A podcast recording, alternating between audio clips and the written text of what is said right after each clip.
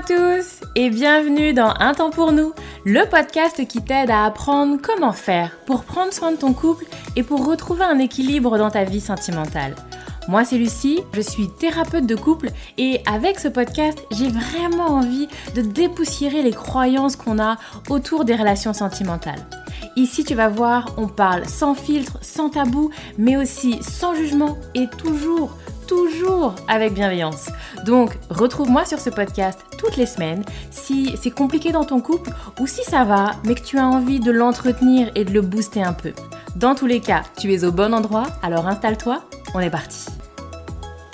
Bonjour à tous, j'espère que vous allez bien. Je suis très très contente de vous retrouver aujourd'hui pour un nouvel épisode du podcast qui est encore une fois, euh, ça devient un peu mon habitude, à nouveau un épisode avec pas énormément de, préparation. J'ai vraiment envie de, vous partager un peu mes réflexions du moment cette semaine et de venir un peu puiser, euh, comme je le commence à le faire de plus en plus souvent, de venir puiser dans ce que vous m'amenez. Euh, et donc d'ailleurs, bah, je vous invite, hein, n'hésitez pas à, entrer en communication avec moi par Instagram ou par mail pour me faire part vraiment de ce que vous vivez, parce que c'est ça qui va venir nourrir ma réflexion. Et, euh, et j'aime de plus en plus voilà, les échanges qui sont un peu spontanés, qui sont vraiment mon état d'esprit du moment. Et, et voilà, j'ai envie toujours que ce podcast soit quelque chose de fluide, de léger, qui soit pas prise de tête. Vous voyez, je n'ai pas envie de faire un cours et donc euh, bah, j'ai pas envie d'y mettre des heures et des heures de préparation derrière. Vous voyez, c'est vraiment l'idée d'un échange et je ne dis pas que j'ai raison. Je dis pas que. Vous voyez, j'ai l'impression quand je prépare le truc, je me, mets un peu en posture de professeur qui vous apprend la vie. Et c'est pas du tout mon approche. Je suis pas là pour vous apprendre la vie. Je suis là pour vous donner des trucs, pour vous donner de quoi manger et que ça vienne nourrir votre propre réflexion, en fait. Bref, c'était une introduction un peu longue, je suis navrée. Et donc aujourd'hui, ce qui est revenu à plusieurs reprises cette semaine, c'est la dispute, la gestion de la dispute. Comment est-ce qu'on fait, Lucie, pour arrêter de se disputer? Il y en a marre des disputes, ça devient trop compliqué, on se prend la tête tout le temps, on n'est jamais d'accord. Excusez-moi, je bouge mes stylos. On n'est jamais d'accord sur rien et dans quelque chose de comment est-ce qu'on arrête de se disputer? Et du coup, j'en ai parlé aussi à plusieurs reprises, je vous fais une petite autopromotion. J'en ai parlé dans mon dernier programme en ligne qui s'appelait Réveille ton couple et ta sexualité, qui était vraiment un programme sur plusieurs, euh, sur plusieurs semaines où je vous transmettais du contenu pour booster un peu votre couple et votre sexualité. Et j'ai parlé aussi à cette occasion de justement cette, euh, cette gestion des disputes donc vous voyez, je, vous mettrai le lien si c'est quelque chose qui vous, qui vous intéresse. C'est un programme qui est complètement... Euh, toujours disponible du coup si ça, si ça vous tente, si vous avez envie de recevoir un peu de contenu là pour, euh, pour booster votre relation.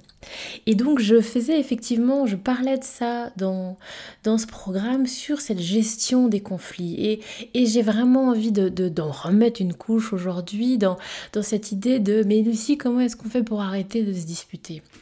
Eh bien, à mon sens, pour arrêter de se disputer, il faut accepter qu'on ne soit pas d'accord. Et il y a vraiment ça, je vais le répéter parce que c'est important. Pour qu'on arrête les disputes, il faut accepter le fait qu'on ne soit pas d'accord. Et que les disputes, les conflits, ce sont des conséquences de désaccords mal gérés. En tout cas, c'est ma vision des choses. Et que les couples de nos jours ne supportent pas le désaccord. Quand on n'est pas d'accord, alors c'est dramatique, alors c'est monstrueux, alors il faut du coup sortir l'artillerie lourde, on va dire ça comme ça, et donc bah merde, l'autre n'est pas d'accord, donc je vais devoir user de toutes les stratégies possibles et inimaginables pour le convaincre. Je vais devoir lutter en moi-même de jusqu'où je vais, à quel moment je m'arrête, à quel moment je lâche. Non, là je lâche pas. Vous voyez, comme s'il fallait gagner en fait. Parce que le désaccord, on ne sait pas faire. On ne sait pas gérer. Quand l'un pense quelque chose et l'autre pense l'inverse, et qu'on en... C'est pas possible, on peut pas rester... Vous, enfin, J'imagine que vous l'avez déjà éprouvé quand on est en couple comme ça et qu'à un moment on se rend compte qu'on n'est pas d'accord. L'angoisse.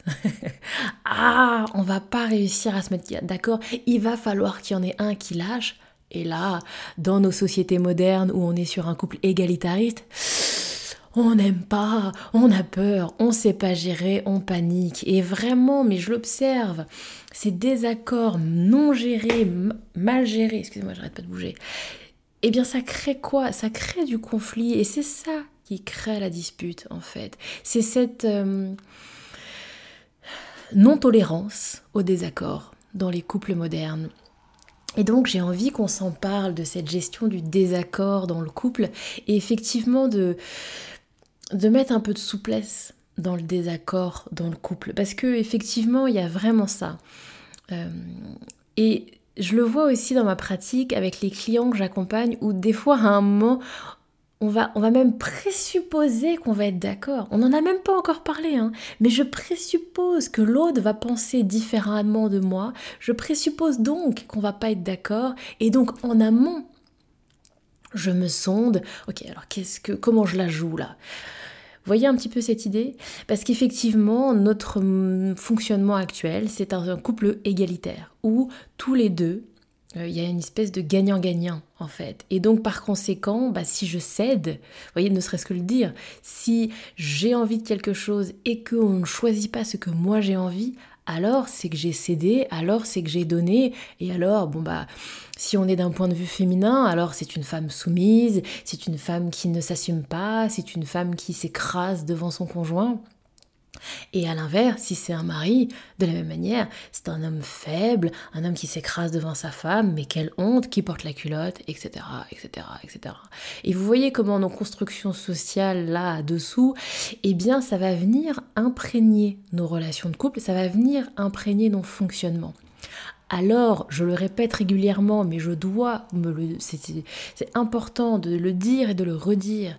Le désaccord est normal, le désaccord est naturel.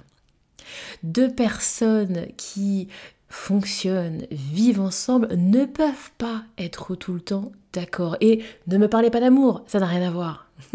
Même si on s'aime plus que tout, ça n'a rien à voir. Ça n'est pas lié à votre sentiment amoureux. Et vraiment, euh, le fait de, de, se dire, bah voilà, nous sommes deux êtres humains qui n'avons pas la même éducation, on n'a pas le même parcours de vie, on n'a pas les mêmes parents, on n'a pas la, même histoire, on n'a pas eu les mêmes épreuves, on n'a pas la même personnalité, on n'a pas le même fonctionnement du corps, on n'a pas le, le même fonction, on n'a pas le même cerveau. Enfin, tout est différent en fait. On s'est juste choisi, mais nous sommes différents. Et donc, il est évident que nous n'allons pas avoir les mêmes besoins, les mêmes envies au même moment. C'est évident, en fait. Donc c'est évident, c'est d'une logique implacable, vous allez être confronté à des désaccords, vous allez être confronté à des moments où vous n'avez pas envie de la même chose au même moment. C'est normal. Et c'est difficilement gérable pour beaucoup de couples. Et comme c'est pas bien géré, comme c'est bancal et qu'on sait pas trop quoi en faire de ce désaccord, et que rester comme ça dans une forme de latence, de mais on n'a pas pris de décision, mais du coup on n'a pas tranché, c'est insupportable en fait. Et c'est vraiment ce, cette construction-là de, de je ne supporte pas d'attendre, je ne supporte pas qu'il n'y a pas de décision de prise, qui va entraîner le ok, bah alors il faut que j'impose ou il faut que je cède, parce qu'il faut qu'on prenne une décision. Alors bien évidemment, il existe des, sans doute des choses où il y a besoin d'une décision, là, là, dans la journée, enfin je sais pas moi, qu'est-ce que je pourrais vous dire, sur le qu'est-ce qu'on mange ce soir, bon bah effectivement à un moment il faut trancher, on n'a pas quatre jours devant nous pour décider ce qu'on va manger ce soir mais il y a sans doute beaucoup de décisions qui n'ont pas de caractère urgent. Mais pour autant, on va se créer une fausse urgence, on va se créer une urgence qui n'existe pas.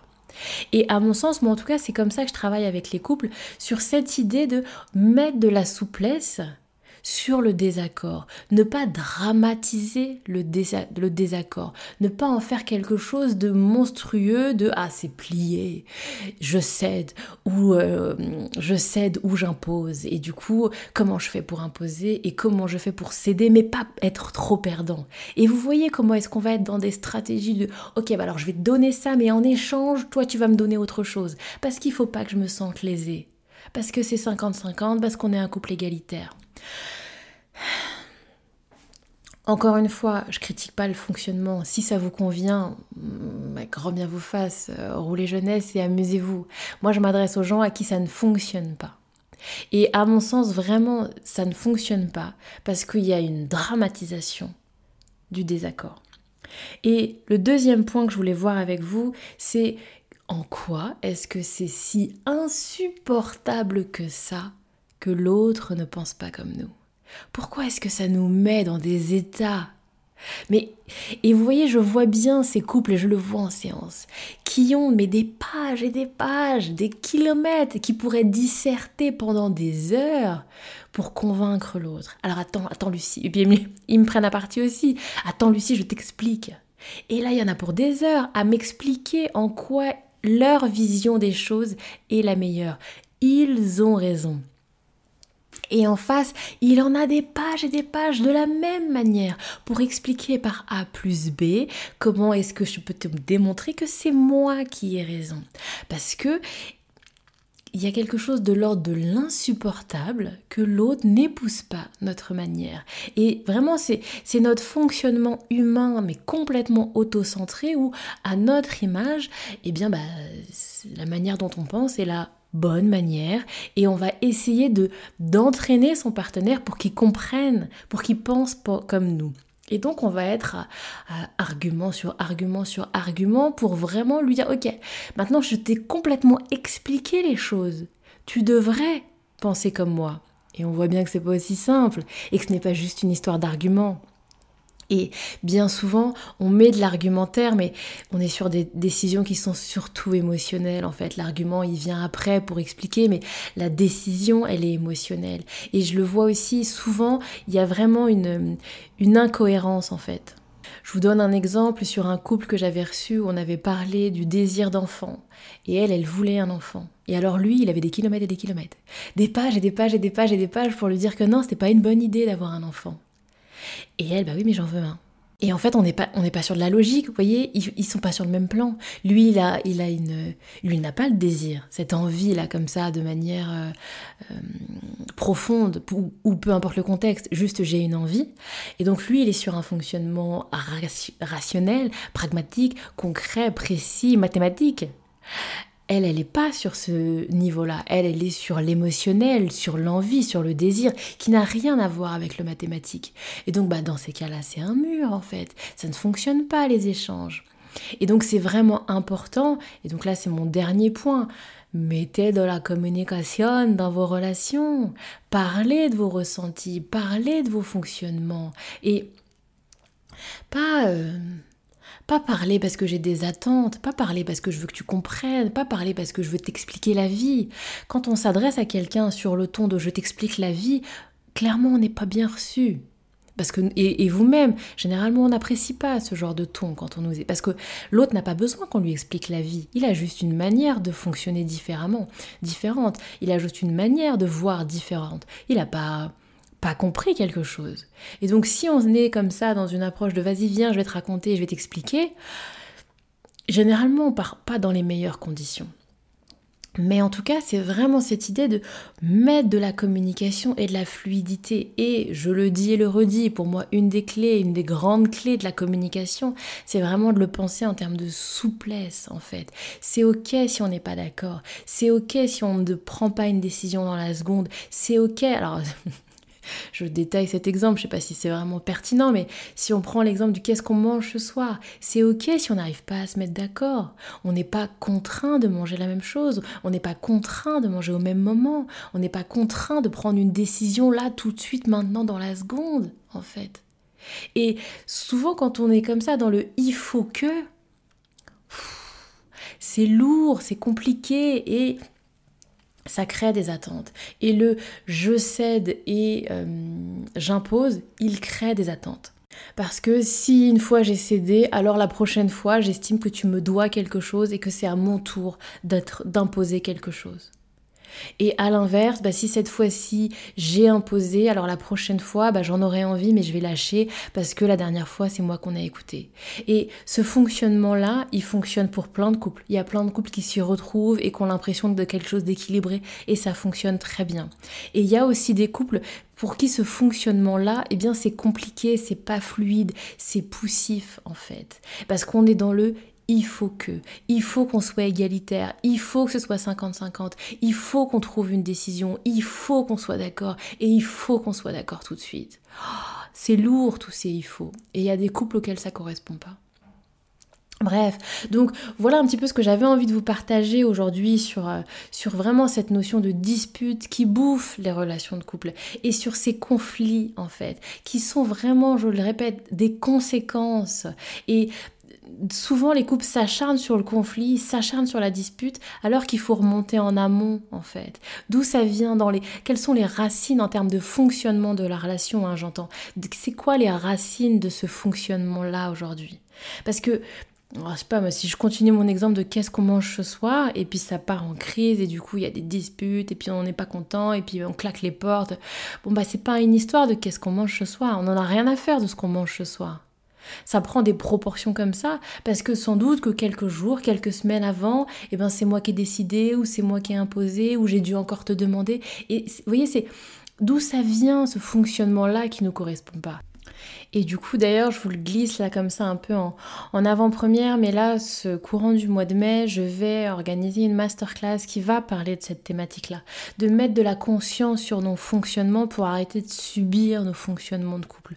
Et vraiment, ça passe sur mettre de la conscience sur sa relation de couple et vraiment passer à l'étape du dessus, quoi. Ne plus subir, être comme ça euh, dans, dans le tambour de la machine à laver, là, on se rend pas compte, mais vraiment, je vais vous donner des clés. Enfin voilà, il y aura, je vous en reparlerai, il y aura un atelier, il y aura vraiment cette masterclass où on va travailler là-dessus. Sur, ok, où est-ce que j'en suis dans ma relation de couple? Et d'un niveau un peu plus observateur, où est-ce que j'en suis? Et quels sont les fonctionnements que nous avons actuellement dans notre relation de couple et qui ne me conviennent pas aujourd'hui? Et bah, du coup, euh, en fonction de là où j'en suis, qu'est-ce que je peux mettre en place? Je vous donnerai aussi euh, des outils. Donc n'hésitez pas d'ailleurs à me suivre sur Instagram parce que c'est surtout là que, que je vais en parler, mais je ne manquerai pas non plus quand même de vous en toucher un mot dans les prochains épisodes du podcast. Bref, je m'arrête là. J'espère que cet épisode vous aura aidé, vous aura apporté des choses. N'hésitez pas du coup à me mettre un commentaire, à me mettre une note sur Apple Podcast ou à m'envoyer un petit message si vous n'écoutez pas ça sur Apple Podcast. Ça fait toujours plaisir. Et moi je vous retrouve avec grand plaisir la semaine prochaine pour un nouvel épisode du podcast.